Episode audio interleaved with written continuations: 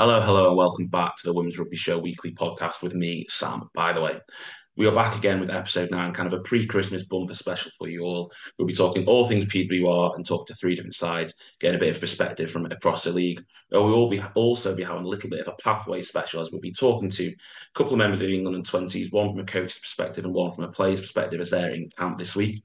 And we'll be also looking at Hartpury College and their FE kind of ACE program, talk to their forwards coach Georgia Brock after their return from the World Schools Festival over in Thailand.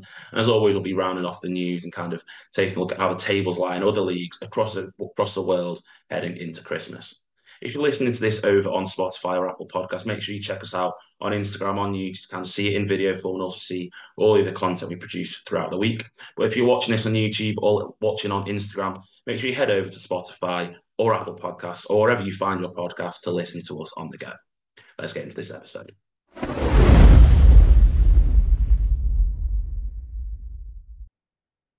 Like I mentioned in the introduction, we've got a lot of kind of interview content and different voices coming in this episode. So I'll rattle through a little bit just of a PWR roundup first. And there was just one home win last weekend with Bristol beating the Trailfinders. And obviously, that means three away wins. Gloucester Hartpury at Exeter Chiefs, Saracens at Leicester Tigers, and also Leicester and Loughborough Lightning at Sale Sharks, a game we were at.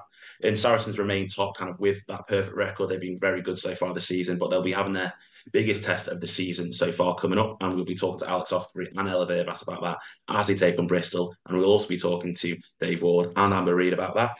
In the terms of kind of stats around the weekend and also the season so far, um, McDonald is now top try scorer after a brace over the weekend. It's one of six braces of tries actually over the weekend in the PWR, with Sophie de Goede still the top point scorer.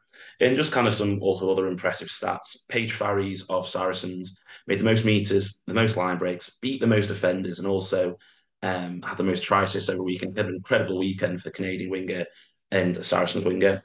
And from the game we watched, Morwenna Talling made a tackle count of 31, which is just ridiculously impressive. And she's kind of so instrumental for that sales. I mean, you can see that watching them at the weekend as well. And this weekend, three games coming up over the weekend, one on Friday, two on Saturday. And kind of the round is completed with a big game 15 on the 30th between Harlequins and Gloucester Hartpury. But this weekend, we've got Trailfinders against Sale, Saracens against Bristol, and Loughborough against Exeter. Enough of me talking and kind of um, just chatting on. Um, time to speak to you from Bristol, Dave Ward and Amber Reid. From Saracens, Alex Austerberry and Ella Wyrwas. And from Loughborough, Nathan Smith and Chloe Rollie. Alex first, just do these kind of big games make your job easier in terms of kind of getting the players hyped up and switched on and more focused? Uh, that's a, a, tough one, really. I, I think the, the, players naturally, you know, they want to be involved in the biggest of games on the biggest of stages. So I think these are the ones that, you know, when they're old and grey, and catch me up being old and grey, you know, that's that's the the games they look back on. You know, the real tough ones where it's a real battle. It's decided by really small margins. You know, and and they're the ones that I think players that get excited by. Like you know, it gets the fires burning. Um, so relatively, it's more about keeping focus, keeping disciplined, and not getting you know caught up in the emotion or the the momentum, whichever way it's going. And that's probably where where our, our focus is, or certainly mine, lies in, in the approach to some of these games is that we can't almost go too far. We've still got to understand that, yeah, there's emotions positive if we channel it in the right way, uh, but we can't let get you know get carried up in it and get caught away uh, caught away with it. So it's it's it's the players will have a good bounce about them, obviously off the back of some good form and some good performances.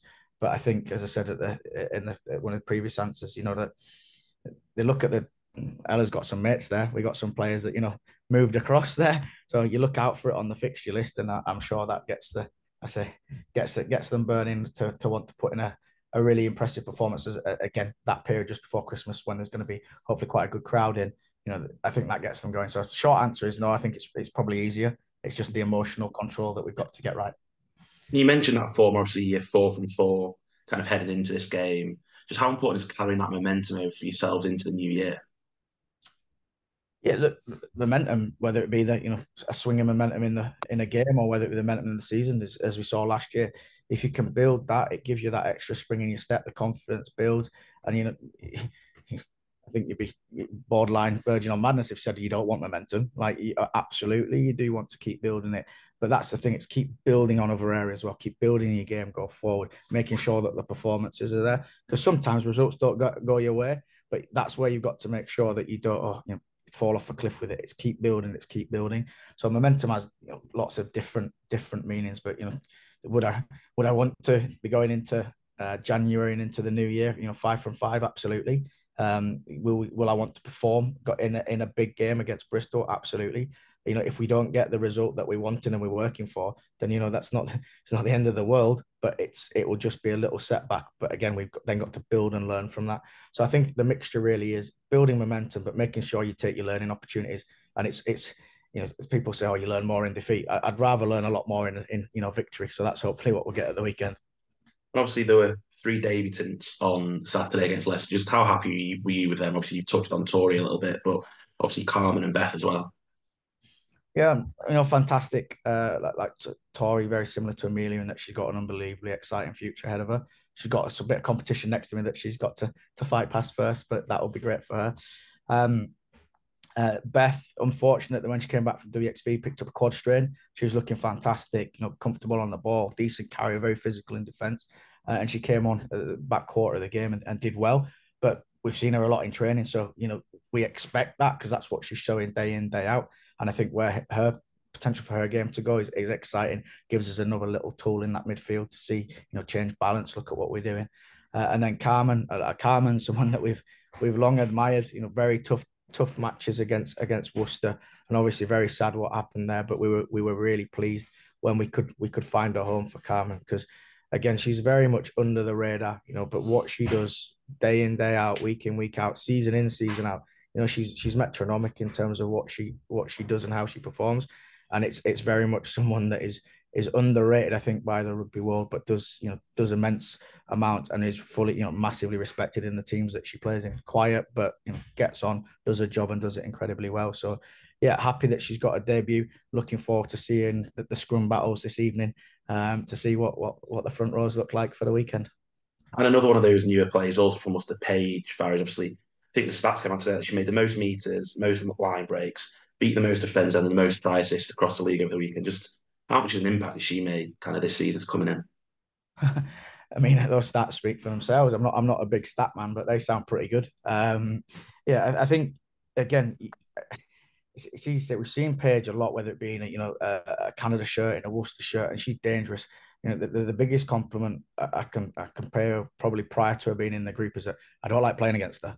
You know, she's she's really threatening, really dangerous, and she's translated that straight into a Saracen shirt. But I think probably the the biggest uh, the biggest kind of compliment and and bit that I knew having spoke to people about her prior to, to her coming to the club. She's just an incredibly decent human being. Um, you know, works hard, bounces off people. Um, she brings a, an energy to the group. Quite quirky, but Ella can probably talk more about quirkiness than me. Um, but she's she's fantastic, and you know there's a reason why she has been so successful across the clubs and, and with Canada. And I'm really excited to see where she can go because I think we're scratching the surface of some of the things that she's done in the Saracen shirt, and they were pretty special at the weekend. So I, I very much look forward to seeing her grow, develop further, you know, with us, and and see how that like translates to Pac Four and WXVs and and World Cups, etc. But yeah, she's a she's a very exciting talent, and uh, we're very lucky in that we've got a lot of a lot of exciting talents that bounce off each other, drive each other forward, and and to be honest, they make it pretty exciting to coach. And uh, yeah, I look forward to to being in awe and hopefully not getting caught in awe by the players with my jaw it in the ground. And Ella, just as Alex just touched on, just how important are these kind of characters and new characters coming into the club for you to enjoy yourself within the club, but also enjoy yourself playing rugby as well? Yeah, hundred percent. I mean, it's it's a really refreshed team this year. We've lost a lot of key players, but gained probably double as many. So it's yeah, we as much as we're gaining new ex, new rugby experience, new skills, whatever. It's I think the main thing is that you're gaining new dynamics within the team. So yeah, it's really exciting. There's new new changing room setups, new friendships, new everything. So yeah, it's real really exciting for what's to come. And finally, Alex kind of touching at the start there, kind of these big occasions, how it's what you'll be looking back on when you finish your career. Just how excited are you for Saturday? Obviously, a massive game against one of last year's semi-finalists in front of hopefully a big crowd just before Christmas. Yeah, massively, and the the big games are the ones you remember, as you said. But as Alex has touched on, like this league, I say every year, this league is just different gravy now. It's just absolutely every week is you don't know you don't know what what's going to come and you don't know how the game's going to go. Which I think three years ago probably couldn't have said that. You probably knew the weaker teams you were going to play against, kind of how that was going to go. But the last weekend is exactly an example of that. Kind of like it's just the the league is ever growing and completely exciting now. So the big games really might not be much more exciting than than the games that you wouldn't consider big. So yeah, every, every week is big. Perfect. Thanks, very best luck for the weekend. Cheers, thank you. From me, um, you kind of mentioned how tough Saracens are to beat. Just how much is it about kind of focusing on yourselves and not focusing too much on all their strengths? Yeah, Sam, I think it's, it's really important. Like again, last night we we we've got to give Saracens the respect they deserve. They've won four from four. They've got some fantastic players. We've got to know what's coming to nullify. But then, like you say, we've got to bring what we bring to the table as well. No one plays like Bristol Bears in in the league. Um, teams play similar or play slightly the same or different, but no one has the same carry, pass, offload ratio as us. No one has the same possession as us. Um, I'd like to think no one has the same framework or, or structure as us. So We've got to bring that to the table. The one thing I will say is teams know that's coming. We just got to make sure we're accurate with it. And if we are, like we've shown time and time again, we're a match for any team. Um, tonight's very important in terms of that training wise, and then Thursday less so because obviously we can get not as much done. Um, but we've got to make sure t- Thursday's a confidence booster, just to make sure that w- when we are calling the right calls, we're doing the right things, we're getting it correct. So then on Saturday when we rock up, um, it, it, it's second nature. And you mentioned that uh, Brandon and this is a Christmas cracker. Do you think kind of the hype around the game makes it more exciting for the players and yourself heading into it? Yeah, hundred percent. Like you know, everyone's coming in on Monday. There's a buzz, isn't there? It's on TNT. Twelve thirty kickoff. Sarah Cox is the referee. Like it, it couldn't get any bigger uh, for the for the league in terms of like two teams that want to challenge. Like Claire says, like top two, top four spots. Um, you know, myself and Alex don't particularly get on, which is fine as well. You know, like a healthy rivalry, we're, we're, that's all well and good. You know, like there's there's lots of subplots to it, which is which is quite nice. And oh, we like that in rugby. You know, we don't have to be all friendly and get on with everyone. We we want the stories. We we we want to to have these games where actually that it does mean something. And someone's going to have a good Christmas and someone isn't. Mm-hmm. And you mentioned those kind of clashes all across across the pitch with the internationals on both sides. Do you think that's kind of a testament to where the league's going now? That a game like this has all these international clashes across it. Yeah, absolutely. And like, look, you, you see it in, in every game. Like you were at the uh, Loughborough Sale game, I think. With, yeah. I mean, there was 21 internationals in that game, and there's no disparity to Loughborough Sale. But again, just to just to start that game with, with that amount of international players, um, you look throughout the league. Um, it's littered with internationals players with absolute quality, and they get punished. You know, like if you're if you're not on the ball, you're going to get punished now. Teams teams are in a position. The fact that Worcester uh, uh, got out of the league, all of a sudden the, their sort of players dispersing throughout the league has just strengthened everyone else, and you, have seen that again with um, with players going obviously to us, but to to, to trail finders. Vicky Laflin was their player of the day at the weekend. Karis Cox had a very good game. Like, again, all these players coming into different teams, strengthening them, it only makes it better viewing for, for the spectator. And you asked me to predict the, the week, the, the results of the weekend. I probably couldn't, you know, pr- probably one of them, but that's about it. And obviously, you've got all those international. You do have those younger players like like Jenny Hesketh, Gabrielle Negrelli. Just how important is kind of finding the balance of getting them that game time to grow them, but also having the strongest squad out there. Yeah, I, I, again, I think it, has got to be on merit. Like those guys, they, they deserve their opportunity on merit. Absolutely, I think Jenny's coming and done a fantastic job. Gabrielle Negrelli, a lot of people obviously have, have, seen her play now. They know what she's about a bit more. She's making a name for herself. And again, you know, if she gets an opportunity this weekend, I'm sure sure she'll take it. Like, and I think what happens with these players like Jenny, like Gabriella, like Ella Lovibond, the fact they're training with these internationals every day, they know what the standard is now. They know what's required.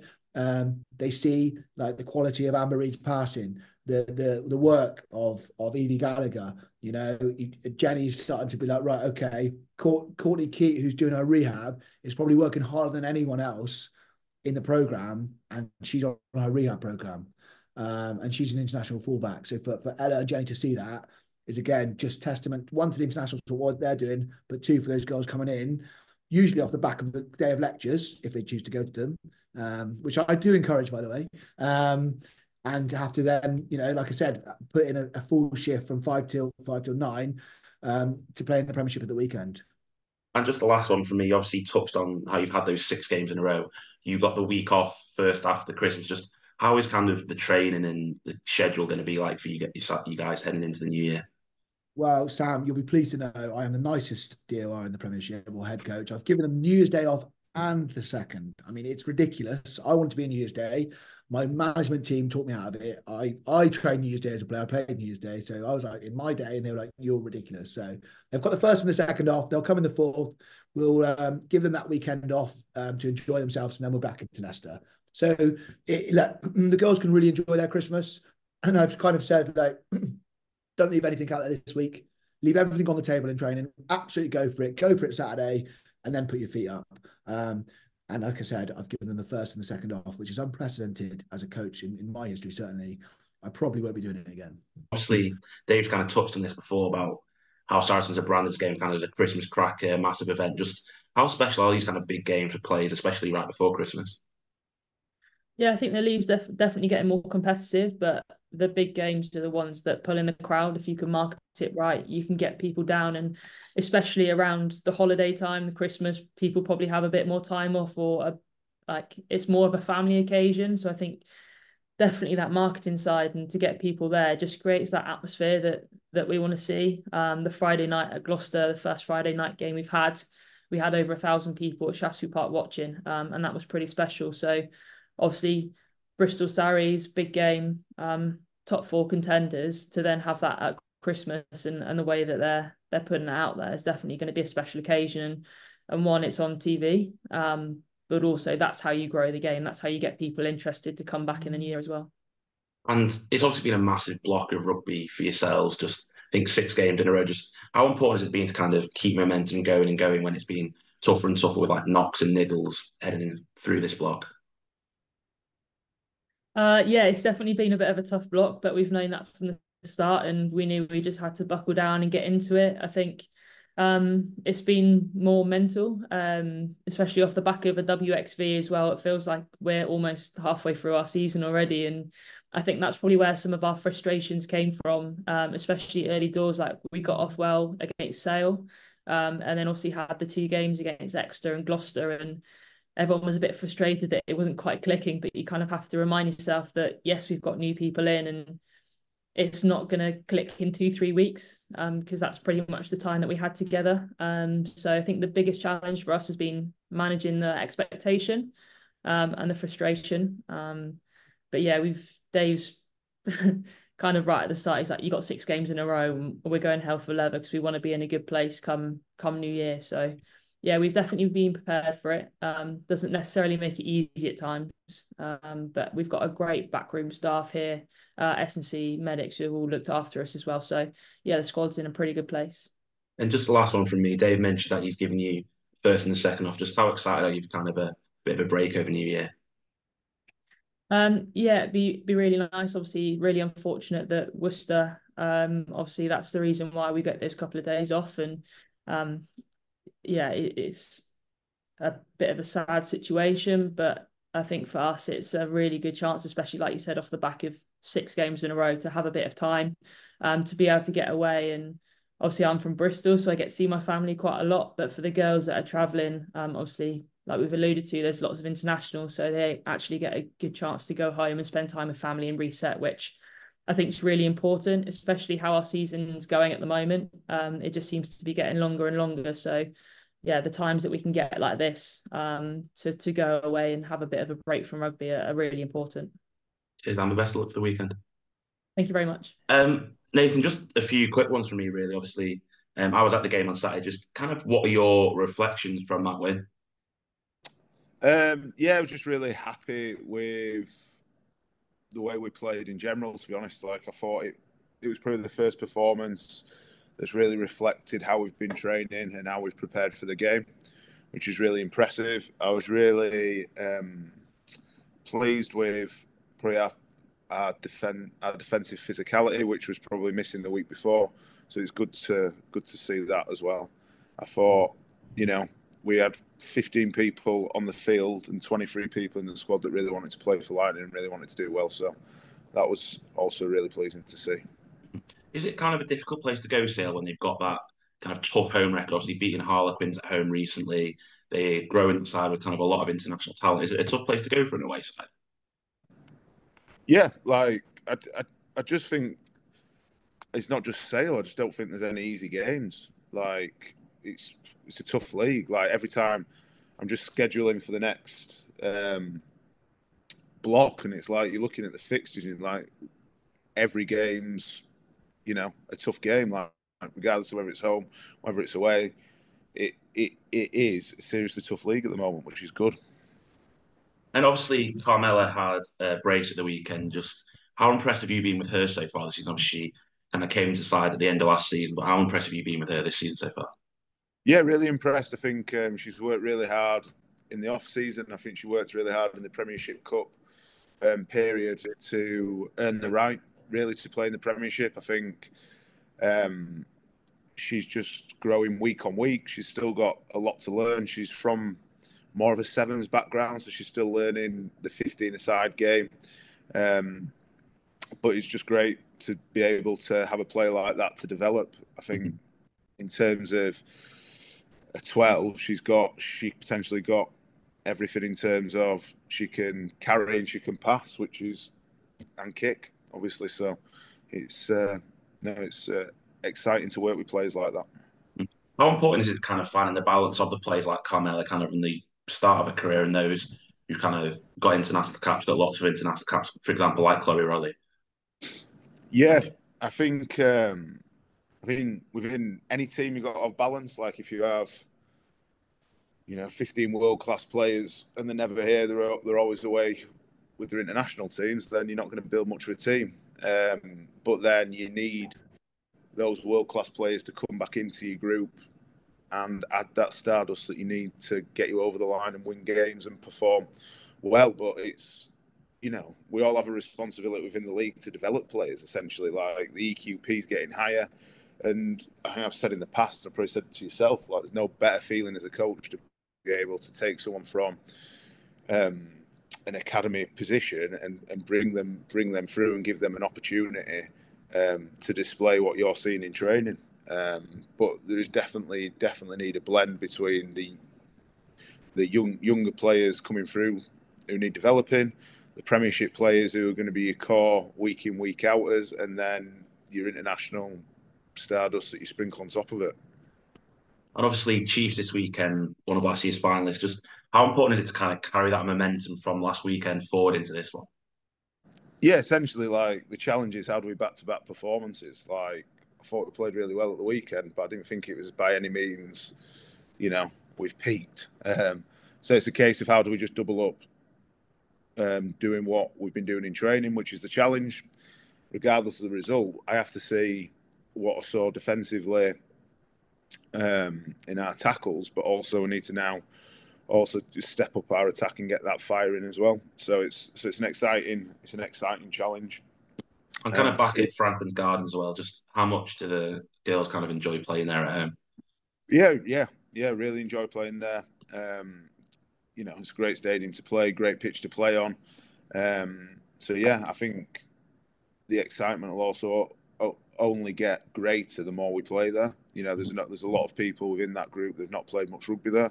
However, we want to build um, a relationship and a rapport with the stadium where every time we go in there, we're putting a performance on. And finally, just last one for me, just what is kind of the plans for this group over New Year? Have you given them any time off, or is it kind of straight back in after this weekend ahead of the next round of fixtures?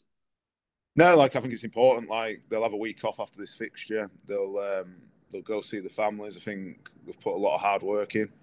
And the, the the players who have gone away and played in the XV have put a lot of hard work in internationally, and then they come back to club, and every club's got a big expectation on them now to um, uh, perform within within um, our environment.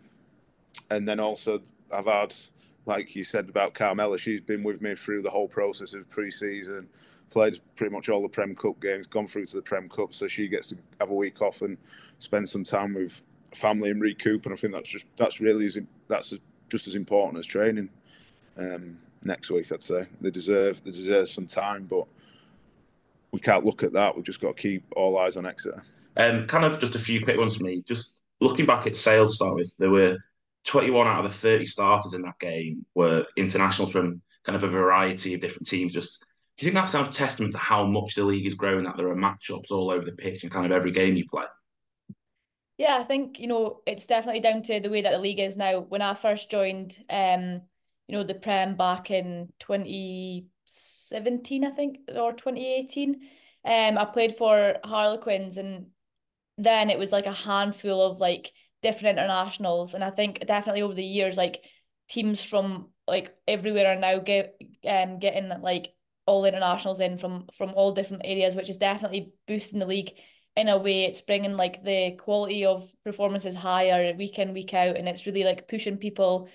Um, even like students, for example, that are coming through um the ranks, like pushing them to perform better each week because they've got a lot of competition, and then it's pushing internationals to also do that as well because you've got the younger ones at your heels pushing you on. But yeah, like it's definitely changed massively, and I think it's um only a positive thing in my eyes. And plenty of Scots, both in your side and in sales side. Do you think having them kind of so distributed out the league is only going to help the national side grow as well? Yeah, I think like for years that's always been our aim. Um, you know, when I was younger, um, I went to France, and that was the main aim was to get more experience at a higher level, to go back to Scotland and take that experience with me and into the into Scotland. And I think yeah, like it's only going to benefit Scotland in a positive way.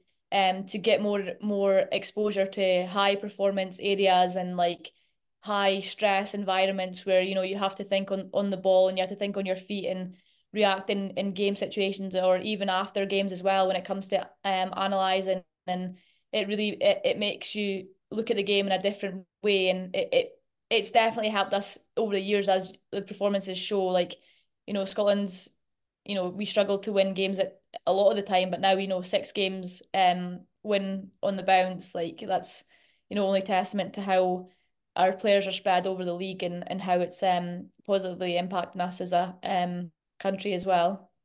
And just heading into Exeter this week, and just kind of how important is it to carry on that momentum that you've taken from the win over Sale? Yeah, I think it's it's massively important for us. Um, that's been our aim this week is just to, um, you know, have back to back performances. You know, we performed against um Leicester, and then we had a really tough game against Bristol, and performed against Sale. And I think it's just about backing that up. It's about doing it, doing it like you know on the bounce and showing what we've done in training and how hard we've worked in training over the last you know even six months. Um, how we can put that on the pitch a second time around and almost like having the belief and the confidence that we can do that because just now we've we've not had that. So definitely like the you know belief and the want to do that and the work rate to do that is is um massive for us um going into this weekend. And you're facing one of your former clubs within the PWR. Just kind of what does that feel like as a player going back to play against a former club? Um, I think for me it's exciting. Like I love to challenge myself, and I think going against um team um opposition that were once teammates is is is big for me because it's you know I enjoy like on the pitch like having a laugh and you know interacting with old teammates, new teammates, you know, just like um, making it a bit fun. And I think when you play a team that you've played for before, there's always that element of it you know, obviously you're very, very focused on doing your job, but it kind of just makes you um feel a bit more comfortable and a bit more like at ease because like you're excited for what's in front of you and I think that's that's definitely the thing for me is like I'm excited to see how I can perform and how I can do like you know one-on-one matchups against um opposition that were once teammates is is really exciting for me. I'm back at Franklin's Gardens at the weekend. Just how much have you kind of enjoyed playing there so far? Yeah, I really enjoy Franklin's Gardens. I think you know, it's an amazing pitch. As being a back, um, you always want a pitch that's kind of you know looked after, and it's it's it's nice to run on, and I think it's massive for me. And then also like the atmosphere, we get a lot of fans along, um, you know, which are you know little girls, little boys, you know, adults, parents come along, and you know they're always up for a chat after the game, which is really nice to have, and it just makes you feel um it's almost like a home from home almost for me. I've only played there, you know, a handful of times so far, but even then, like even my first game, I settled in really well, and it is it is a nice um, stadium to play in. And you know, we've got um even though it's branded as Northampton Saints, we've got our little touch on it now, which is is nice going forward, and it makes you feel like you know part of part of that club and um part of the future as well. Just one last one for me. Obviously, it's been such a massive block of kind of PWR fits, and obviously you had that um, bye week. But just how much you kind of looking forward to a rest, and how much kind of has this first block of fixtures been a success for Lightning? Um, yeah, I think we're all as players, athletes, looking forward to a break. You know, it's it does build up like the week after week, and yeah, you've got a bye week, but you don't fully switch off. You're still thinking about what's the next game coming up and what can you do to be to be better, to be in the best place for that game. And yeah, I think we all are at a point just now where we are really excited for the time off, but we're also like we're still focusing, we're still thinking about Exeter. Um, and what was the next? What was the second part? And um, just kind of how much of this first block has been a success for Loughborough so far?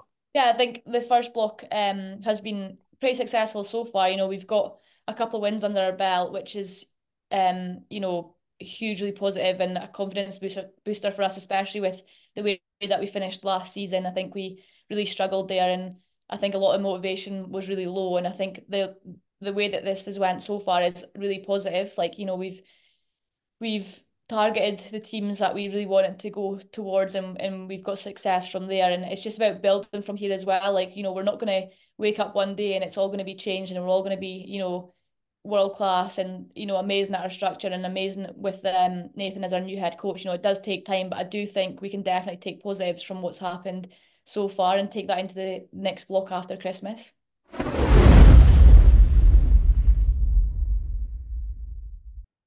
As we mentioned earlier, we're kind of having a bit of a pathways focus of this episode, and to start off, we're talking to kind of a couple of members of the England 20 setup. We'll talk to Sarah McKenna, who is their new consultant assistant coach, kind of taking the attack lead on that, and also Tori Sellors from now Saracens Women, formerly of Warriors Women, and kind of about her journey to where she is in her rugby career, how she's finding the England camp. It's her third year in an England the 20s setup. So really kind of different and interesting story from Tori. So we're talking to those two now and let's get into those chats. So kind of how the role with the pathways in England the 20s came about for you.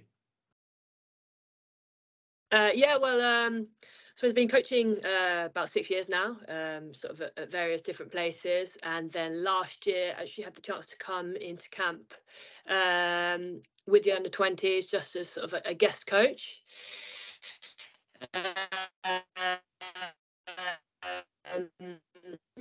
And then caught up with then. I think contract with the Red uh, over the summer, so sort of thinking out what I was going to move to next in my life and what the next opportunities were.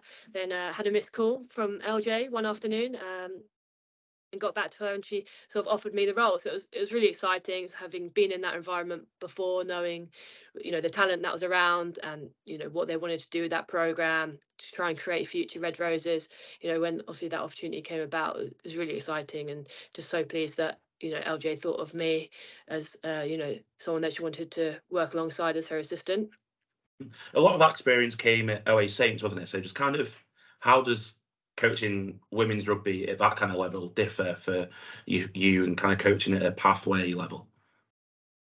Yeah, so I think probably the biggest difference is is the the difference in age. Like at um, OAs at the moment, coaching 30, 36 year old sort of women who've got uh, children, full time job, and you know some very um, amazing jobs and people at very different stages in their life. Whereas obviously in the pathway you've got girls who are between that 18 and 20 year old age bracket.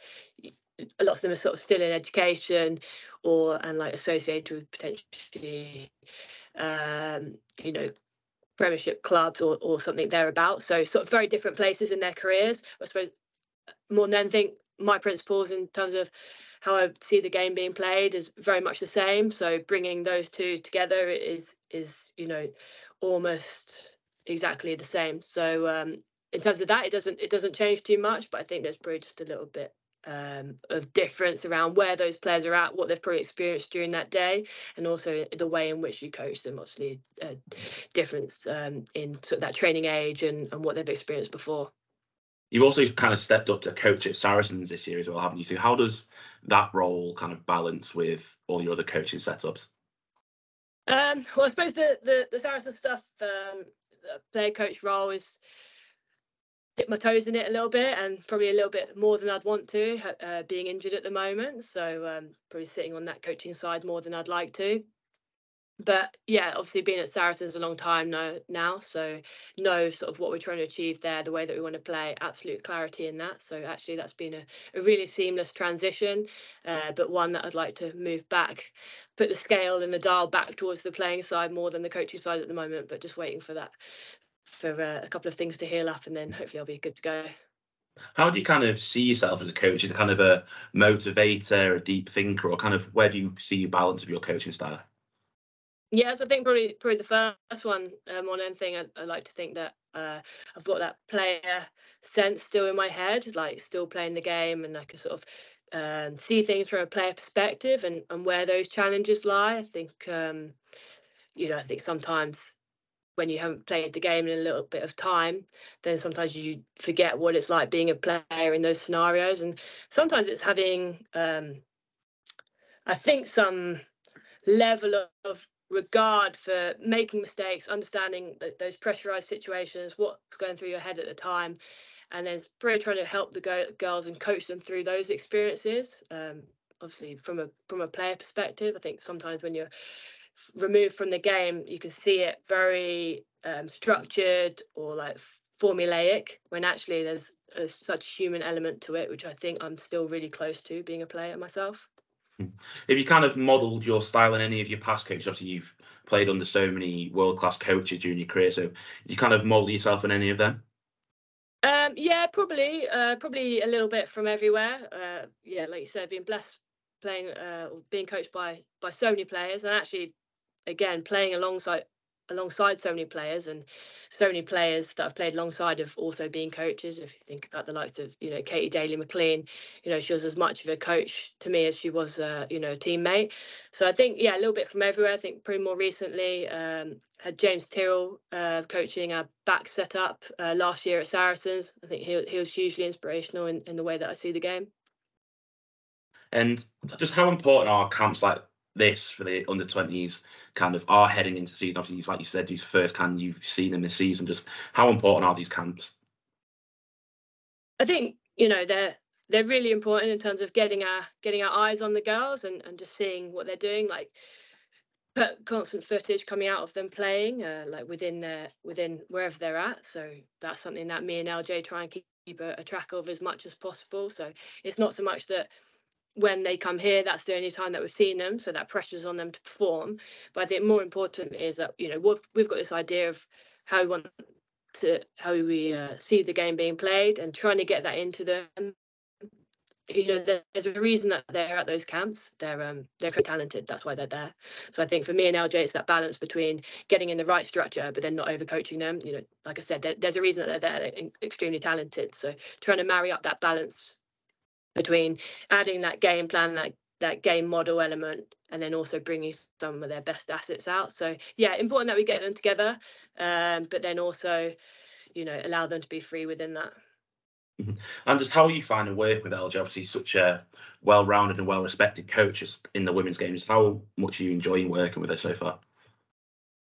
She's she's been awesome. Yeah, just um, you know, every interaction I have with her, I think she's just um, got so much she makes you feel like she's got so much time on her hand, like listening to you, really empathetic, uh, really understanding uh, in terms of her some of the detail around the contact area is just uh, unmatched.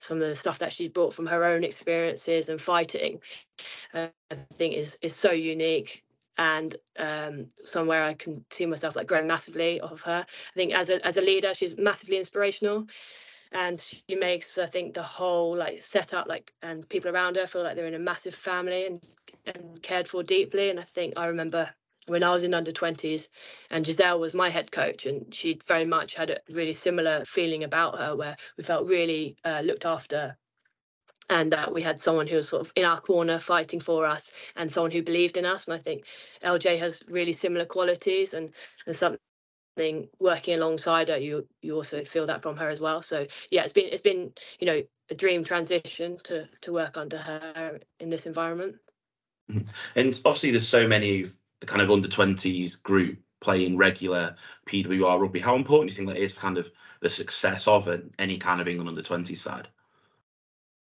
To, to be playing in PWR? Yeah.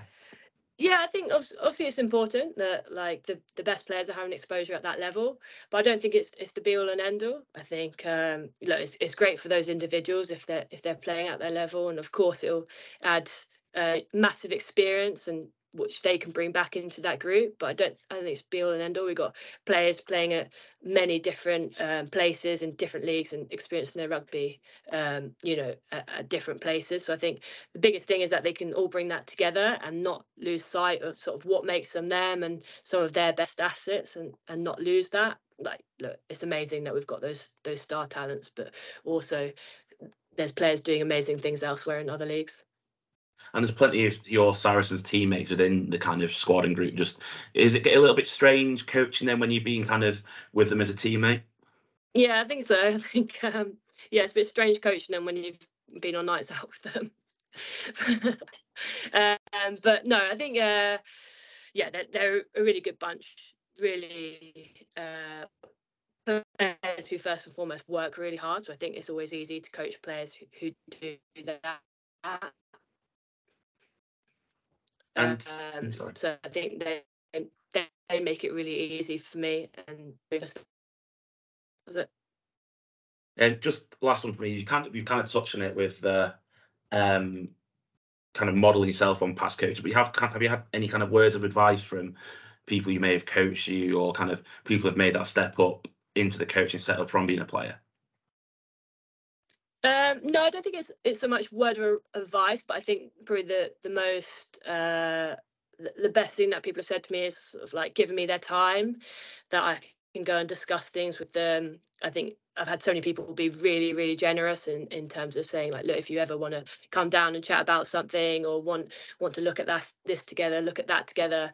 Um, just being greeted with so much generosity uh, with people being open for me to sort of learn off them and experience that. I think, um, yeah, any, any anything any queries I did have come up, I, I know there's loads of people who who could support me there. So I, I feel like sort of really um, yeah, really supported within that. So, yeah, across all sort of areas that I'm coaching in at the moment. First of all, can you kind of just give me a little bit of an overview of kind of your rugby journey to kind of today? Obviously, I know a bit more about the Worcester and Saracens bit, but kind of up until that Worcester kind of pathway and centre of excellence, kind of what was your rugby journey like?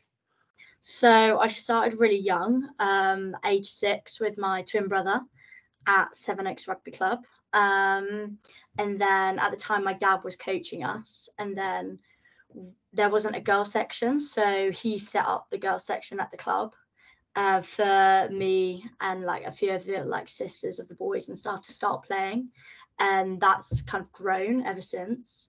Um, I spent a year at Aylesford Bulls um, playing county rugby. So my county is Kent. So I played under 15s, 18s for that.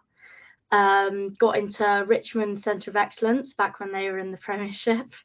Um, and then age 16 went to Hartpury.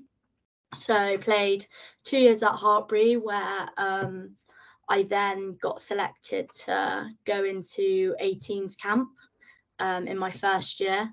So then was playing at England 18s, uh, which is where the transition I had to scrum half came about. Um, then in my second year of Hartpury, um, age 17, I trialled for um, England under 20s and then got in there. So, and then I've kind of just been in the setup ever since. And then I moved to Worcester as well. Um, and then Worcester University has followed. And since the downfall of that, I've um, moved to Sarries as a new signing.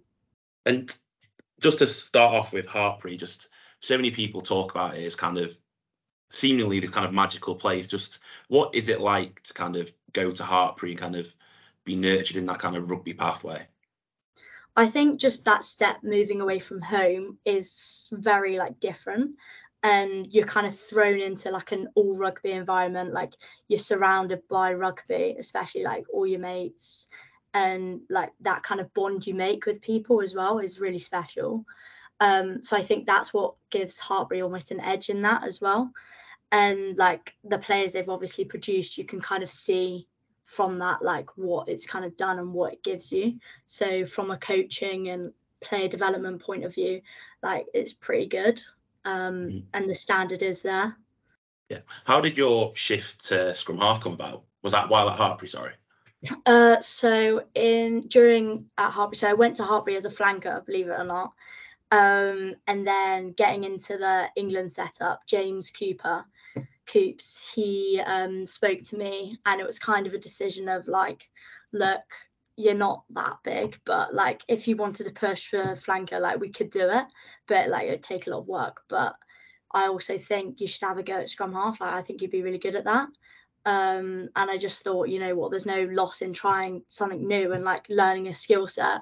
You can be versatile in that sort of aspect. And I just kind of went and uh, gave it a go and just kind of went off from there. Who was in your? Who else is kind of in that Hartpury eighth grade with you while you were there? Um, so my second year, what there was Maisie Allen. She was one of my Yeah. second years. Um, Pip Hendy. Um, she was my second year, and who else? Nikita Prothero. Mhm. Um, my age grade was the likes of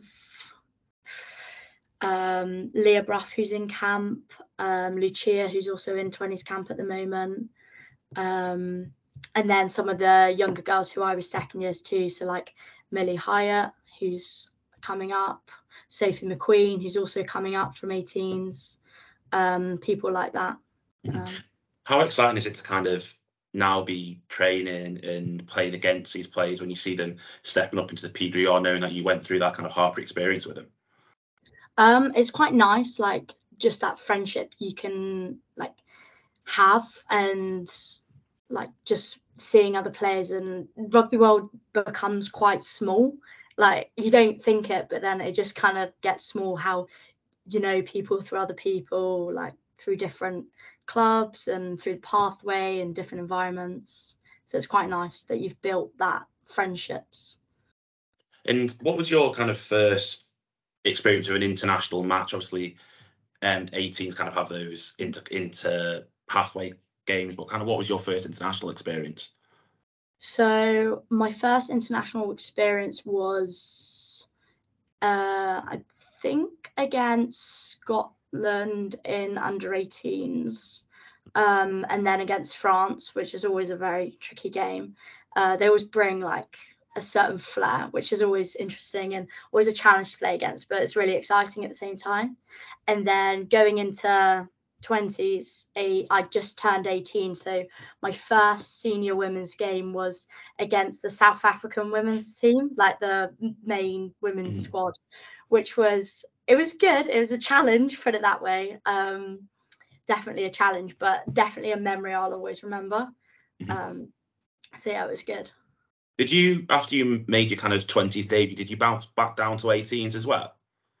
Uh, yeah, so instead of so I played uh, against Scotland, and then for the France games, I bounced back and did the Six Nations. Mhm. It, I think it was the first time they'd done a under 18 Six Nations.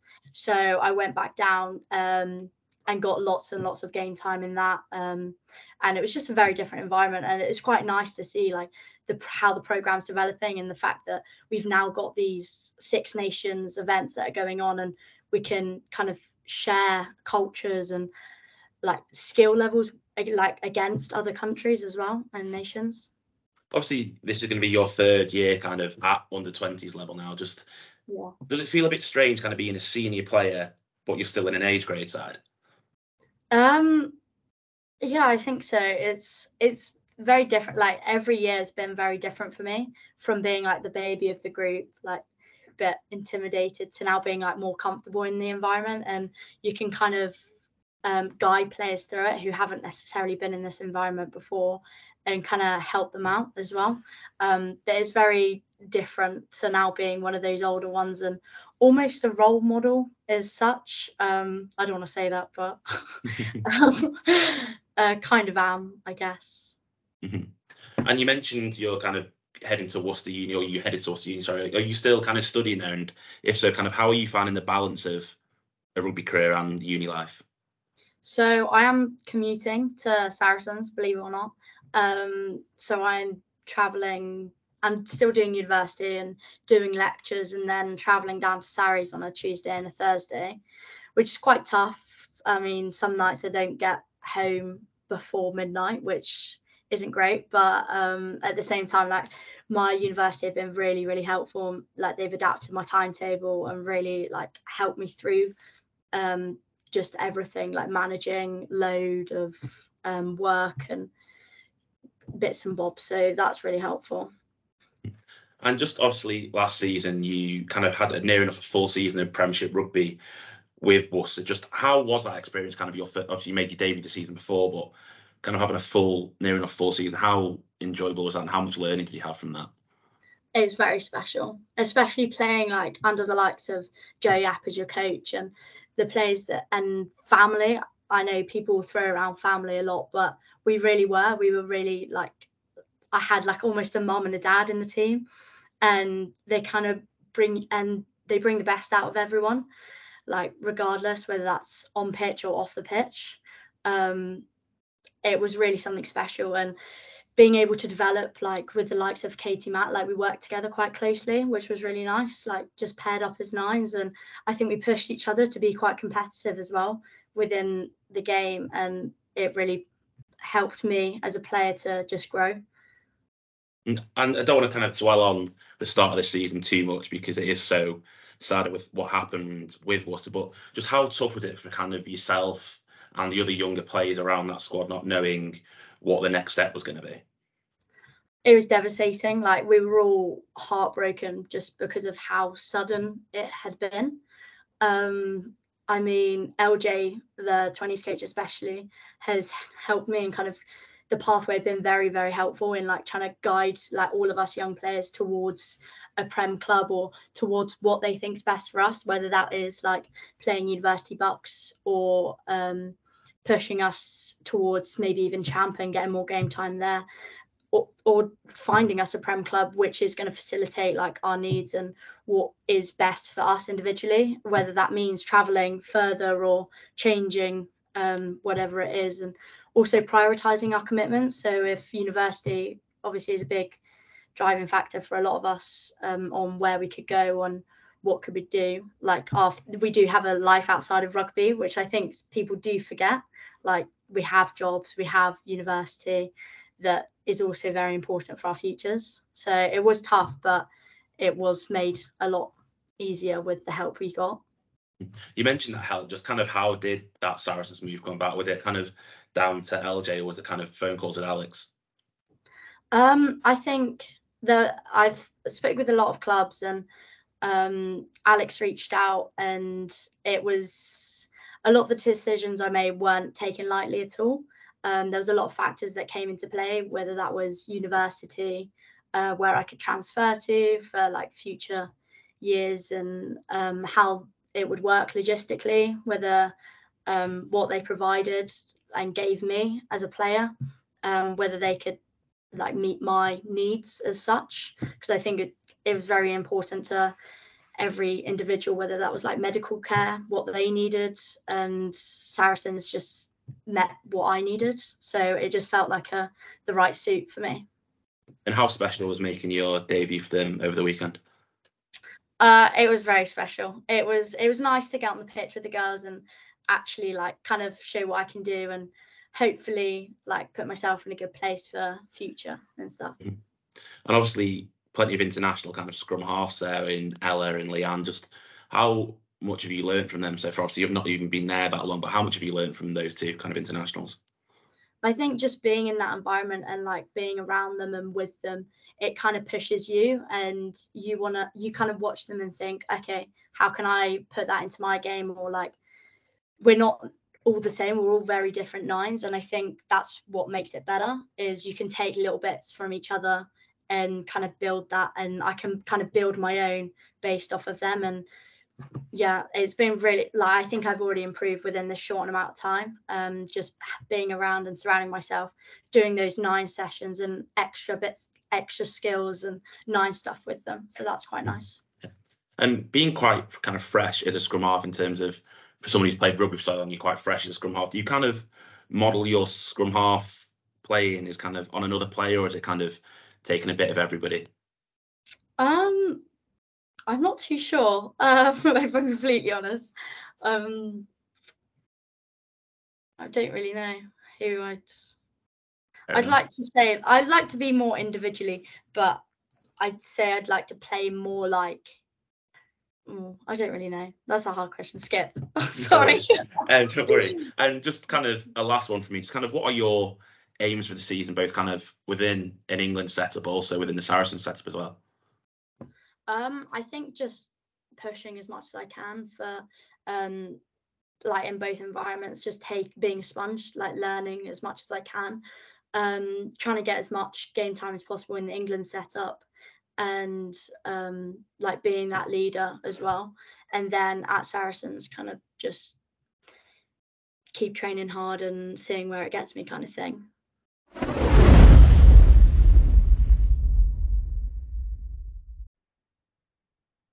Sticking with that kind of pathway theme from England under 20s, we're going to talk to you in a little bit. Georgia Brock from Gloucester Hartpury, the flanker from Gloucester.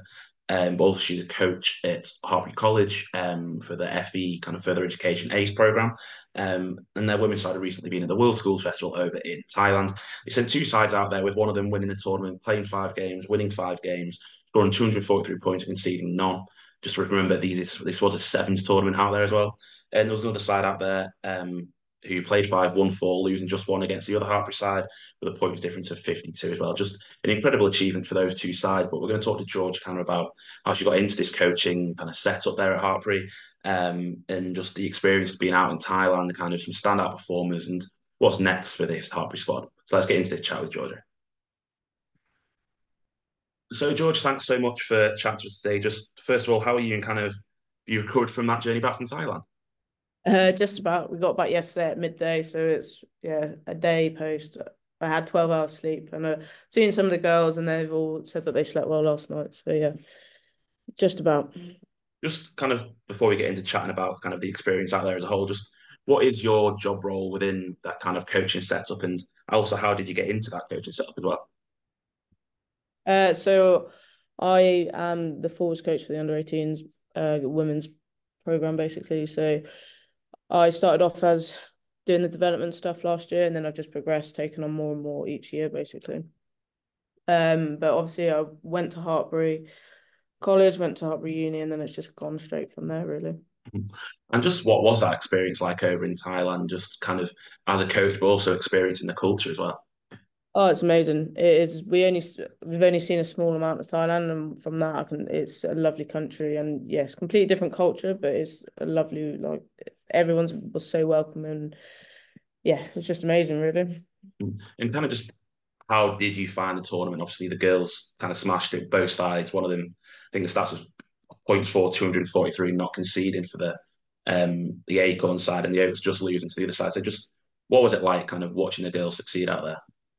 Oh, it was yeah, was that's what we went out there to do. We went out to win, and obviously it's it was fun to be ch challenged in a different way. So playing against different teams from all around the world, and I think for us it was different. Obviously, having sevens in the middle of the middle of the year, it's different. We usually focus a lot of that towards the end of the year.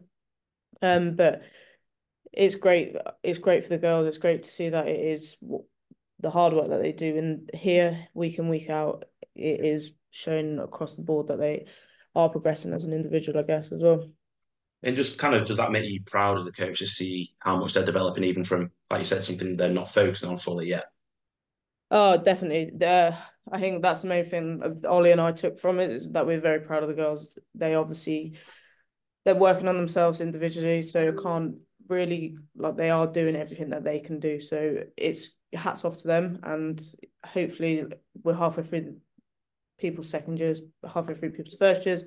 That this is just a marker of where they are, and then obviously going back into the 15s league, going back into uh competing in the ACE program and stuff. So it's yeah, getting back into that, but it's a good marker to show where they are.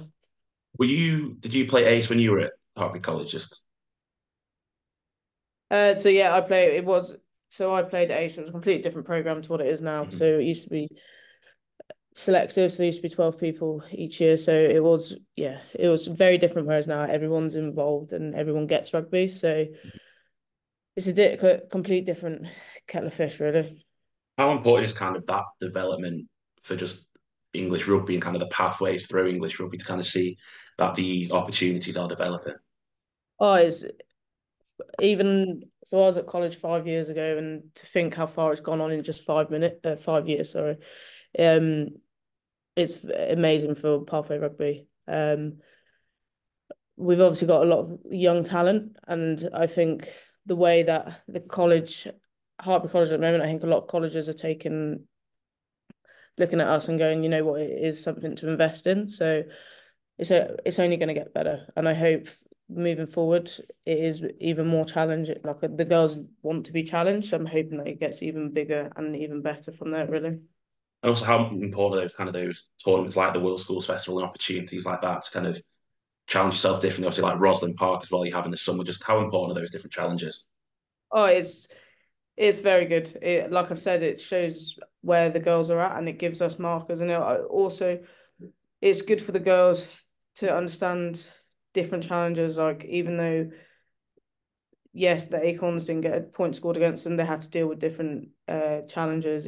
For example, the weather, back to back games. Like there's different things that are, are they've had to get overcome basically in the last 10 days. So I think it's a very much a different learning process, but it's also very beneficial for the girls. Like we got off the plane straight there and then had to go train in the day after. So it's understanding how to deal with that, all the different emotions that come with it. And how did you and Ollie kind of manage the heat and kind of different brand of rugby you potentially playing in such hot conditions? Um, so the way that the tournament was, we only really had one training day. So we had one big training day. That was the Sunday. So we got there on the Saturday. The Sunday was a big training day, and then it was very much. There was a lot of there was a pool, an Olympic sized pool. So it was a lot of pool recovery. Um, got them in the gym, and then the day before it was more like a run through, walk through. There was areas just that we could do walk through, but we had to take a lot of ice with us. So we've been through a lot of ice the past couple of days. A lot of cold towels, and I think it's very much the hats off to the girls done themselves proud. Like they managed to understand how to deal with the heat. A lot of them took themselves away, put them. There was uh changing rooms with aircon, so they went and chilled out in there. But it's very it's for as coaching wise, it was understanding how to deal with substitutes and stuff from there. But mm. to get the most out of them. You mentioned also kind of the range of talents within the kind of Hartpury College setup. Just who's kind of standout performances from over in Thailand? Who's kind of the ones to watch for kind of people keeping an eye on people coming through? Uh, there's a few. Obviously, you've got the stand. You've got Daisy Aspinall, who, yeah, very much stand out. But then you've got a couple of others who did stand out, flew under the radar slightly. So you've got like Sarah Lockwood, who's who's Welsh, scrum half, phenomenal talent, same as Hannah Marshall, and then that's the um Acorns, and then from the Oaks you've got a couple. You've got like Lily Selman who in the bar uh Bristol setup, sorry, Bristol CV and stuff. So there is there's a lot of talent coming through, and it's just mm-hmm. yeah, getting them all into different places, I guess. And just kind of finally, what's kind of next for this squad? Obviously, you touched on kind of being in the middle of a, the A scene, but kind of what's next for the squad and what's next for you as a coach? Uh, it's what's next? They're all on Christmas holiday now, so they've got a couple of weeks off, and then straight back into it. We've got a game a couple of weeks into the term, so it's getting back into getting them back flying into the 15 season really. And I think, yeah, it's making sure that they're all ready. There's a lot of uh, international camps and stuff coming up, so it's making sure that they're all progressing as individuals, not as well as a team. So it's getting them into the best shape for camps, but also leading into the final in March, hopefully.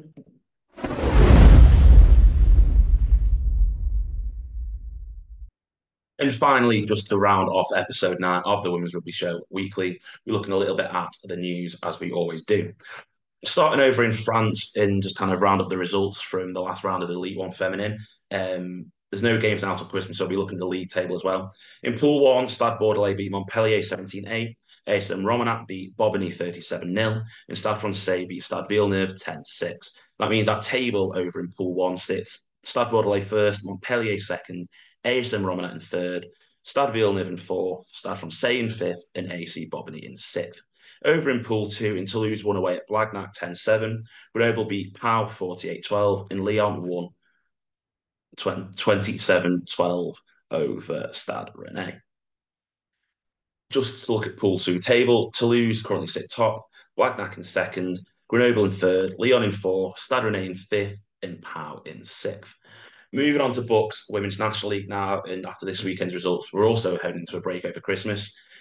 Just look at the table, Cardiff Met still sit top, but they're getting really quickly chasing down by Hartpury and Exeter, who played seven games each. Hartpury on 31 and Exeter on 29. Cardiff Met are top on 35 and play three more games, though.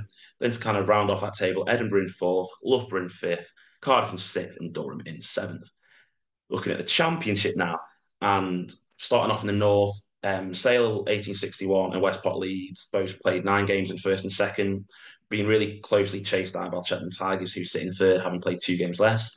Looking at the rest of the league, Novocastrian sitting fourth, Kenilworth sitting fifth, Buckingham Swans sixth, Barnsley seventh, Worcester eighth, and Bishop Auckland in ninth. In the Championship South, Thurrock sit top of the table with OA Saints in second, Richmond in third, kind of those top three taking a little bit of a gap away from the rest of the league, like in the Championship South, the top Championship North, sorry, with the rest of them.